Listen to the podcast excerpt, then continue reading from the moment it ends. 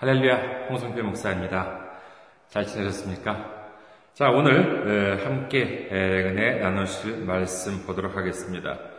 오늘 함께 은혜 나누실 말씀 성경 이사야서입니다. 이사야 53장 5절 말씀이 되겠습니다. 이사야서 53장 5절 말씀입니다. 어, 짧은 구절 불리죠? 제가 공독해 드리겠습니다. 이사야서 5장, 아, 53장 5절 말씀입니다. 그가 찔림은 우리의 허물 때문이요. 그가 상함은 우리의 죄악 때문이라. 그가 징계를 받음으로 우리는 평화를 누리고 그가 채찍에 맞음으로 우리는 나음을 받았도다. 아멘. 오늘 저는 여러분과 함께 우리의 소망이라고 하는 제목으로 은혜를 나누고자 합니다. 오늘 봉독해 드린 말씀은요, 말씀 이사야서 53장 5절 말씀은 기억하시는 분도 이제 계시겠지만은요, 지난 고난 주간 아, 때에 말씀 중에 일부입니다. 그때는 53장 3절에서 5절까지 함께 이렇게 은혜를 나누었었는데 오늘은 이렇게 특별히 5절 말씀만을 가지고 살펴볼까 합니다. 사실 말씀을 해드리자면요, 원래 다른 말씀으로 오늘도 좀 준비를 하고 있었습니다만은요. 그런데 이 말씀을 묵상, 묵상하는 중에 제가 이렇게 준비하는 그 말씀은 자꾸 이렇게 이 말씀이 이렇게 와닿아요. 그러니까 그 이렇게 그 설교를 말씀을 이렇게 준비를 이렇게 하면은 어떤 아 어떤 구절이라고 하는 것을 이제 가지고 묵상을 이렇게 해가지고 이제 말씀을 준비하기 시작하는데 이 말씀부터 이렇게 좀 어긋나기 시작을 하니까 출발점이 달라져요. 그래서 이렇게 좀 고민을 했습니다만은 그래도 아 이게 좀 어떻게 좀 하나님이 좀 감동을 주시는 것일지도 모른다라고 하는 에, 그러한 생각에 에, 오늘 이 말씀을 또 다시 준비를 하게 됐습니다. 오늘 이 말씀을 나누는 가운데 에, 우리에게 주님의 은혜와 사랑에 넘치기를 주님의 이름으로 축원드립니다. 우리 한번 아, 이것에 대해서 생각을 해보았으면 좋겠습니다. 아, 뭐냐면은 우리에게 소망이라고 하는 것이 있습니까? 있다고 생각하세요? 아니면 없다고 생각하세요? 어, 저한테 있어가지고 아니면은 이걸 보시는 분들 있어가지고 아 나한테는 소망이 있나 없나 라고 이제 이렇게 생각을 하신 분들도 저도 이제 포함을 했어요. 어, 그렇게 생각해 본 적 왜 없겠습니까? 당연히 있습니다. 여러분들은 어떠세요? 어, 아, 난 정말 소망이 없나 봐, 라고 이제 이렇게 생각을 하실지는 모르겠습니다만은, 그렇지만은 여러분 교회에 갔을 때, 여러분, 뭐, 목사님께서 이제 앞에 계시고, 이제 여러분이 앉아 계시는데 여러분 소망이 있는 줄 믿으시는 분은 아멘 하시기 바랍니다. 그러면 아멘 하실 거예요? 안 하실 거예요? 하시죠 그렇죠? 아 아멘 저한테 소망이 있습니다. 라고 이렇게 말씀은 하실 겁니다. 그런데 물론 어, 소망이 예, 있습니다. 아, 소망이 분명히 우리한테는 있어요. 그런데 정말 언제는 그래 아, 정말 소망은 무슨 소망이야? 아 절망밖에 없어 희망이 없어. 정말 아 어떻게 나한테 이럴 수가 있을까? 정말 어떻게 이렇게도 일이 안 풀릴 수 있을까? 아이고 내 팔자야. 어, 전생에 무슨 죄를 그렇게 많이 지었길래 어떻게 이렇게 되는 일이 없어? 아 정말 아 정말 미치겠다라고 이제 이렇게 에, 생각하는 분 혹시 그렇게 그런 생각을 해보신 적은 없으신지 모르겠습니다. 알베르 까미라고 하는 사람이 있습니다. 이 알베르 까미라고 하는 분은요, 프랑스의 소설가이자 수필가이기도 하고, 그 다음에 철학자이기도 해요. 그리고 이분이 그 어, 나이 44살, 44세, 44살에 노벨 문학상을 받을 정도의 아주 정말 훌륭한 사람이라고 할 수 있겠죠. 죄송해요. 좀 코가 안 좋은 것 같아가지고 이해해 주시기 바라겠습니다. 그런데 이 44살, 44세에 정말 그 노벨 문학상을 받을 정도의 아주 정말 대단한 사람입니다만 근데 이 소설, 이 소설에, 그, 이분은 이제 그 대표작이라고 할 수 있는 작품 중에서 이방인이라고 하는 소설이 있습니다. 저는 뭐 안 읽어봤습니다만은요, 그 줄거리를 적어 놓은 곳이 있어가지고 잠깐 여러분께 설명을 해드릴까 합니다. 이 소설의 주인공은 메르소라고 하는 사형수입니다. 근데 이 작품을 통해서 그 소설에 등장하는 주인공만이 아니라 아, 이제 주인공이 뭐라 그러냐면요. 아, 자기만이 아니라 이 세상 모든 사람은 다 사형수다 라고 이제 이렇게 얘기를 한다고 합니다. 그런 말이 나오는지 아니면 그런 것들 전반을 통해 가지고 이제 그렇게 주장을 하는 것인지 모르겠습니다만은 아무튼 그와 같은 이렇게 이방이라는 것을 읽으면은요, 아, 주, 주인공은 그, 어, 메르소라고 하는 사형수지만은 자기만, 이 주인공만이 아니라 이 세상의 모든 사람들은 다 사형수다. 라고 이제 이렇게 에, 말을 한다고 합니다. 주장이 이제 있다고 하는데 꽤 설득력이 있어요. 그렇죠? 어, 사형수든 사형수가 아니든 사람은 다 언젠가는 죽게 됩니다. 그런 의미에서 그래 뭐 빨리 죽거나 늦게 죽거나 다 뭐 똑같은 사형수지 뭐라고 이제 이렇게 에, 생각. 야 과연 역시 44살에 에, 노벨 문학상을 받을 만한 정도의 사람은 역시 달라. 여러분 혹시 그런 생각이 에, 드실지는 모르겠습니다. 그뿐만이 아니에요. 하물며 그 예수님을 믿는 사람조차도 믿는 사람조차도 우리 모두는 하나님 앞에서 다 사형수입니다. 라고 이제 이렇게 어떤 목사님께서 이렇게 말씀을 하셨다는 것을 인터넷에서 봤습니다. 우리는 그러면 사형수인가요? 만약에 사형수가 아닌 사람들이 사형수 정말 진짜 사형수한테 가가지고 우리도 모두 당신하고 똑같은 사형수입니다. 라고 이제 이렇게 말을 했다고 한다 그러면은 진짜 사형수는 어떻게 생각을 했을까요? 아, 감사합니다. 어, 라고 이제 이렇게 얘기했을까요? 아니면, 아, 정말 그럴 수도 있겠네요. 라고 이제 이렇게 얘기했을까요? 제가 생각을 해봤습니다만은요, 아마도 비웃었지, 비웃지 않을까라는 생각이 듭니다. 웃기고 있네. 네가 네, 가 사형수라고? 네가 뭘 한다고 그래? 예, 네가 사형수에 대해서 뭘 알기나 해? 어쩌면 이렇게 예, 비웃어 비웃지 않을까라고 하는 생각을 해봅니다. 이그 어, 알베르 까미오라고 하는 분, 뭐 다행히 사형수는 아니었습니다만은요. 에, 44살에 노벨 문학상을 수상을 했는데 안타깝게도 47살에는 교통사고로 돌아가셨다고 합니다. 사형수는 아니었다고 이제 하는데 글쎄 실제 사형수라면 그런 걸 했을까라는 생각이 듭니다. 에, 모든 사람 바깥에 있는 사람이나 안에 있는 사람이나 다 똑같은 사형수다라고 이제 이렇게 말했는지 잘 모르겠습니다만은 제가 생각을 했을 때, 자, 우리는 모두 사형수다라고 이제 일반 사람들이 얘기하면은 그 진짜 사형수는 왜 비웃었을까라고 저는 생각을 했을까요? 먼저 사형수에 대해서 잠깐 설명을 드리자면요. 먼저 그 죄를 지은 사람들은 이제 그 수감이 되는데, 수감되는 장소가 있습니다. 하나는 뭐냐, 구치소가 있고요. 또 다른 거는 교도소가 있죠. 구치소와 교도소, 그좀 일반 사람들이 어, 뭐가 다른데 구치소랑 교도소 어, 아, 모른다 그렇게 뭐 그 무식하다고 그렇게 그 생각하지 마세요. 이런 거 모르는 게 좋은 거예요. 에, 그, 근데, 에이, 구치소, 어, 뭐, 뭐, 알 필요가 없었으니까 몰랐던 거 아니에요. 얼마나 좋습니까? 에, 다 이렇게 좀, 어, 뭐, 조, 좋아서 들어가는 데는 아니니까는요. 근데 구치소와 교도소의 차이는 뭐냐라고 하면은요, 구치소라고 하는 곳은 일반적으로, 어, 구속영장이라고 하는 곳이 있잖아요. 형과서 보면은요. 그래서 구속을 해가지고 아직까지 재판이 시작되지 않았거나 아니면 재판이 계류 중인 다시 말해서 어, 진행 중인 다시 말해서 형이 확정되지 않은 사람들이 이제 수감되는 곳이 바로 어, 그 구치소입니다.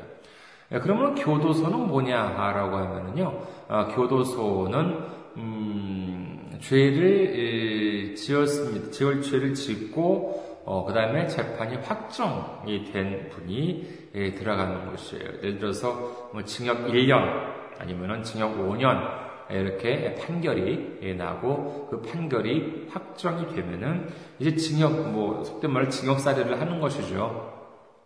징역 1년 그러면은 이제 1년 동안 어, 거기서 그 갇혀진 에, 곳에서 노동을 하고 거기에 그 엄격한 규율에 따라 가지고 그 정해진 에, 그 기간 동안을 에, 징역 생활하면서 말하자면 죄값을 치르는 곳입니다. 그래서 징역 1년이면 1년 동안, 징역 5년이면 5년 동안 그렇게 에, 그 형을 말하자면 형기를 이렇게 그 지내는 에, 그런 곳인데 네, 그렇다면은 자 사형수라고 하는 사람들은 그럼 어떻게 되어 있을까요? 일반 사람들이 보기에는 교도소에 가, 가, 그, 수감된다라고 하는 라고 이제 생각을 하는 경우가 있는데 아니요 그렇지가 않습니다. 사형수들은 교도소가 아니라 구치소에 수감이 됩니다. 그 이유는 뭐냐 하면요. 예를 들어서 그 징역 예를 들어서 뭐 1년이다, 징역 5년이다 라고 하면은 예, 그분들은 1년 동안, 징역 1년이면 1년, 징역 5년이면 5년 동안 그 형에 있어가지고 그, 그, 그 교도소에서, 교도소에서 이렇게 그, 어, 지내면서 죄값을 치르고 있는 것입니다. 그런데 문제는 뭐냐? 사형수입니다. 사형수는 그 교도소에서 징역살이를 한다고 죄값을 치를 수가 없습니다. 아, 그럼 어떻게 하면 어, 그 죄값을 치를 수 있느냐? 오로지 사형에 청해지는 것이 죄값을 치르는 것이에요. 그렇기 때문에 이 사형수들은 교도소에 수감돼 가지고 몇 년을 일을 한다고 해봤자 에, 그 어, 죄값을 치를 수가 없는 것이죠. 예, 그렇기 때문에 교도소에 수감되지는 않고 구치소에 일반적으로는 구치소에 수감이 됩니다. 그리고 자 그러면은요, 어 그리고 또 이제 그것만이 이제 차이가 있느냐라고 하면은요, 예, 그렇지가 않습니다. 보면은 어 이 그 어, 똑같은 이른바 뭐 죄수, 죄수라고 하는 것은 공식 명칭은 아닙니다. 아 근데 에, 그런 어, 수감되어 있는 사람들도 이제 물론 다 나쁜 사, 나쁜 법을 어겨가지고 법을 어겨가지고 이제 수감되어 있는 것인데.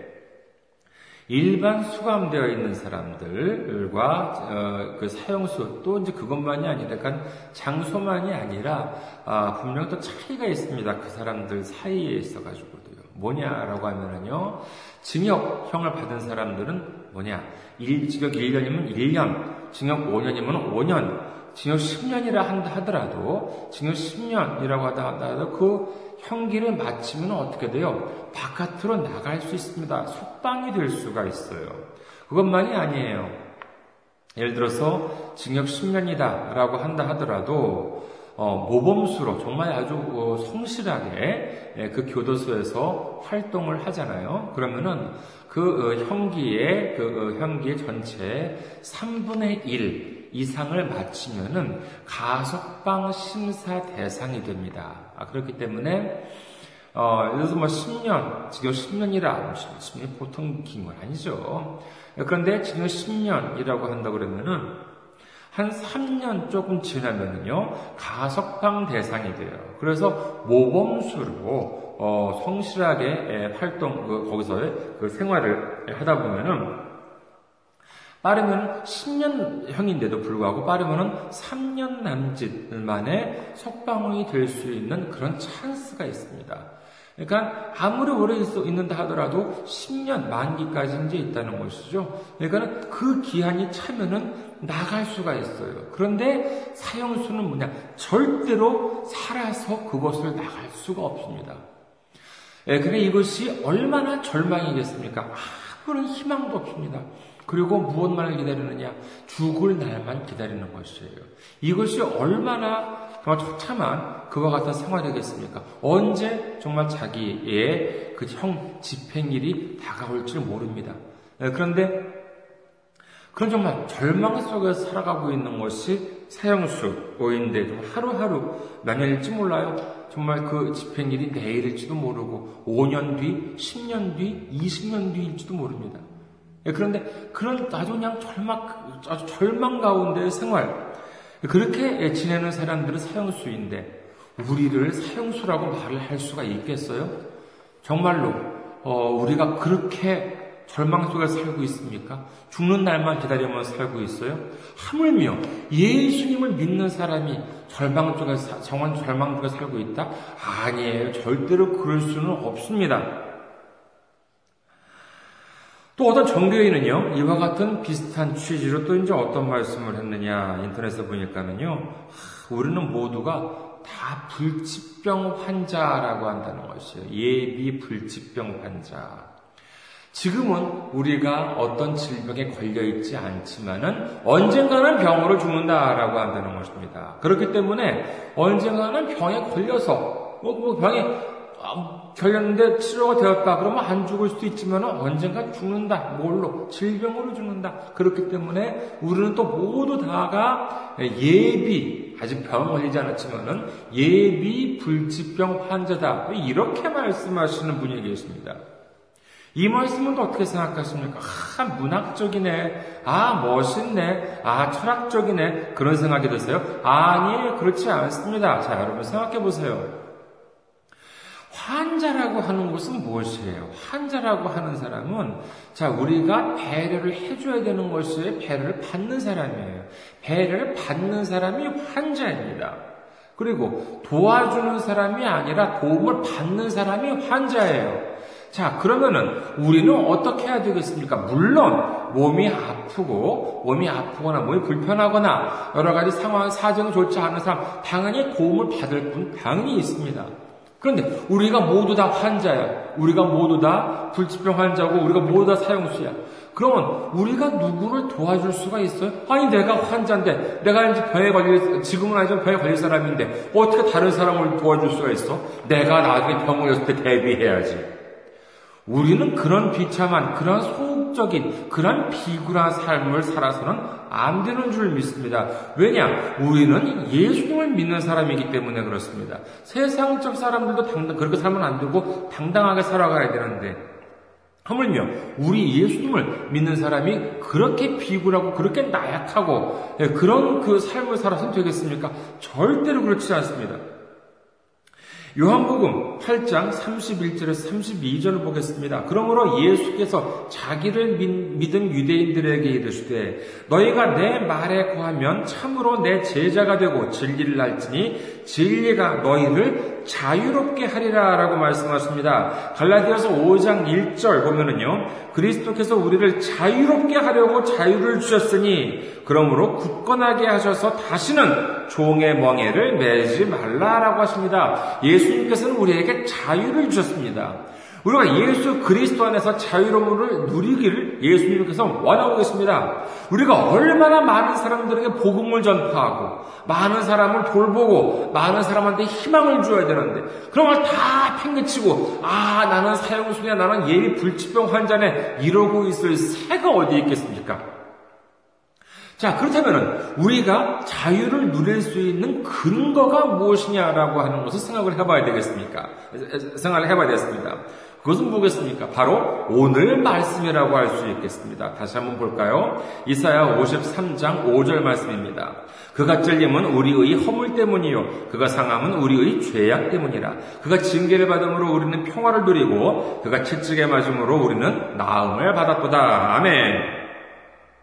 예수님께서 가시관에 찔리고 가시도 친 채찍에 찔리고 십자가에서 손과 발을 못에 박히고 그것도 모자라서 십자가 위에서 옆구리까지 창에 찔리셨습니다.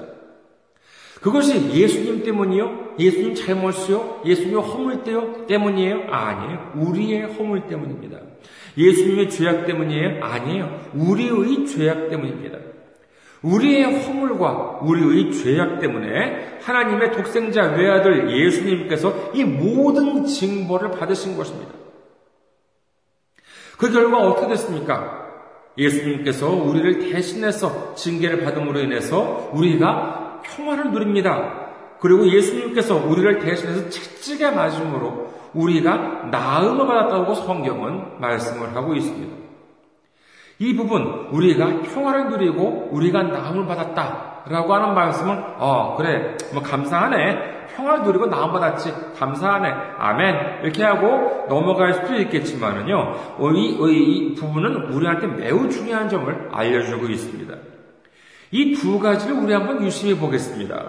예수님이 겪으신 고난, 예수님이 겪으신 고난이라고 하는 것이 뭐냐라고 하면은요, 크게 두 가지로 나눌 수가 있겠습니다. 뭐냐? 하나는 징계를 받으시고 또 채찍에 맞으셨습니다. 우리가 징계라고 하면 어떤 것이 있겠습니까? 학생 같으면은 학생인데 뭔가 나쁜 짓을 했다라고 하면은 뭐 정학, 뭐 퇴학, 뭔지 이런 것이 있겠죠. 예, 직장인 같으면은 휴직, 퇴직, 감봉, 뭐 월급 줄이는 거, 강등, 뭐 직책이 내려가는 거, 해임, 파면, 뭔지 이런 식의 물질적, 정신적인 고통이 있습니다. 그리고 채찍에 맞으셨다는 것은 무엇이에요? 이것은 말할 수 없는 육체적인 고통입니다. 여기서 우리가 한번 생각을 해보겠습니다. 우리에게 문제가 있습니까? 우리한테 어려움이 있어요? 고통, 고통을 겪고 있습니까?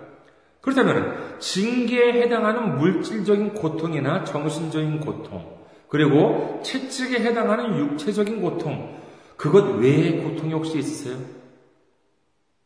우리가 알고 있는 고통은 이 모든 범위, 이, 이 모든 것은 이 범위 안에 속하는 것들입니다. 그런데 오늘 말씀은 뭐라고 하세요? 우리가 평화를 누립니다. 그 이유가 뭐예요? 바로 예수님이 우리를 대신해서 이미 징계를 받으셨기 때문입니다. 어떤 징계를 받았습니까? 하나님으로부터 버림을 받는다는 그런 징계를 받았습니다. 엘리엘리 라마 사오더니 오 하나님 하나님 왜 나를 버리셨습니까? 하나님으로부터 버림을 받는다는 이런 어마어마한 징계를 받은 것입니다. 우리가 나음을 받았습니다. 그 이유가 뭐라고 하십니까? 그것은 바로 예수님이 우리를 내시면서 이미 채찍에 맞으셨기 때문입니다. 그런데도 불구하고 우리가 아직도 육체적 고통, 정신적 고통에 머물러 있어도 되겠습니까? 우리가 누리는 평화는 권리가 아닙니다. 우리가 나음 받아야 하는 것 또한 권리가 아닙니다. 이것은 바로 우리의 의무인 것입니다. 생각해 보십시오. 여러분 자녀가 있습니다. 여러분의 이웃이 있습니다. 여러분의 자녀가 여러분의 이웃이 곤경에 처해 있을 때 여러분이 노력을 해가지고 그 문제를 해결해 주었습니다. 아니면 여러분의 자녀가 이웃 아니면 여러분의 이웃이 질병을 앓고 있는데 여러분이 어렵게 약을 구해줬어요. 아니면 여러분이 어렵게 치료비를 마련해 줬습니다. 그 덕분에 질병이 나았어요. 그런데도 불구하고 그 얼굴에 아직까지도 수심이 가득 차 있다고 하면은 여러분의 심정은 어떻겠습니까? 바로 그럴 때 우리는 그 이웃이나 자녀가 어떻기를 바라겠습니까? 다 나았어요. 문제가 다 해결해 줬습니다. 내가 다 애써가지고 다 문제를 해결해 줬어요. 그러면 그 이웃이나 우리 자녀가 어떻게 하기를 바라겠습니까? 바로 기뻐하기를 바라겠죠. 하나님도 마찬가지입니다. 기뻐하기를 바랍니다. 감사하기를 바랍니다. 데살로니가전서 5장 16절에서 18절을 보겠습니다. 데살로니가전서 5장 16절에서 18절 항상 기뻐하라 쉬지 말고 기도하라 범사에 감사하라 이것이 그리스도 예수 안에서 너희를 향하신 하나님의 뜻이니라. 에베소서 5장 20절에서 21절 범사에 우리 주 예수 그리스도의 이름으로 항상 아버지 하나님께 감사하며 그리스도를 경외함으로 피차 복종하라. 빌립보서 2장 18절 이와 같이 너희도 기뻐하고 나와 함께 기뻐하라. 빌립보서 4장 4절 주 안에서 항상 기뻐하라. 내가 다시 말하노니 기뻐하라라고 누차 되풀이해서 성경은 말씀을 하십니다. 우리가 기뻐하고 감사하는 것은 권리가 아닙니다. 해도 되고 안 해도 되고 하는 그런 선택의 여지가 있는 것이 아니라 아까 뭐라고 말씀드렸습니까? 의무입니다. 선택의 여지가 없어요. 우리는 기뻐해도 되고 안 되고 안, 아, 안, 안 기뻐해도 되고 그런 것이 아니라 우리는 반드시 기뻐해야 될 의무가 있는 것입니다. 하나님이 우리더러 그러면은 괜히 기뻐하라고 그래요? 아닙니다. 예수님께서는요, 2000년 전에 우리를 대신해서, 나를 대신해서 내가 받을 징계를 받으시고 내가 받을 채찍을 받으심으로 인해서 우리가 아, 받을 물질적, 정신적, 그리고 육체적 고난, 고통을 모두 해결해 주셨습니다. 그런데 왜 우리가 아직도 고통 속에서 허우적거려야 하느냐라고 하는 것입니다. 제가 이런 말씀을 드리면요, 아마 어떤 분은 이렇게 생각하실지 모르겠습니다. 아이고, 홍 목사, 기뻐한다고 내가 지금 문제가 해결이 돼? 기뻐한다고 내 병이 나? 기뻐한다고 내가 지금 빚이 어떻게 하면 해결이 돼? 제가 그 심정을 왜 모르겠습니까?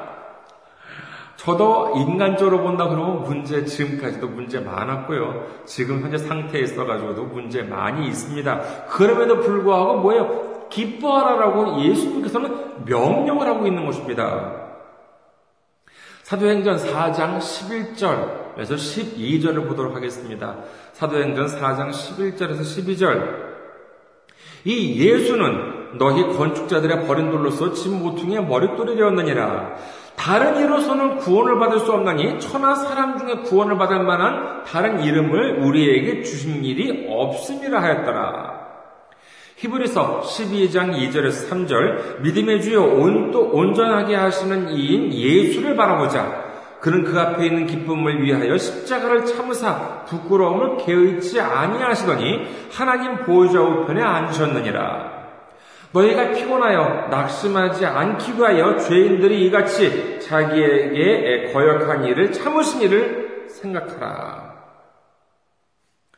참 마지막 말씀 인상 있죠? 너희가 피곤하여 낙심하지 않게 하기 위해서 않기 위해서 죄인들이 이같이 자기에게 거역한 일을 참으신 일을 생각하라. 예수님을 생각하라는 것입니다. 우리는 우리에게 구원을 주시는 이름, 우리를 온전하게 하시는 이름인 예수를 붙잡아야 합니다. 그리고 예수를 바라보아야만 합니다. 광야에서 불뱀한테 물려서 허덕이는 이스라엘 자손들에게 하나님께서 하신 말씀을 봅니다. 민수기 21장 8절에서 9절 말씀입니다. 민수기 21장 8절에서 9절 여호와께서 모세에게 이르시되 불뱀을 만들어 장대 위에 매달, 매달아라 물린 자마다 그것을 보면 살리라 모세가 노뱀을 만들어 장대 위에 다니 뱀에게 물린 자가 노뱀을 쳐다본 즉 모두 살더라. 그리고 예수님께서는 이 말씀을 하십니다. 요한복음 3장 14절에서 15절 말씀 모세가 광야에서 뱀을 든 것 같이 인자도 들려야 하리니 이는 그를 믿는 자마다 영생을 얻게 하려 하십니다.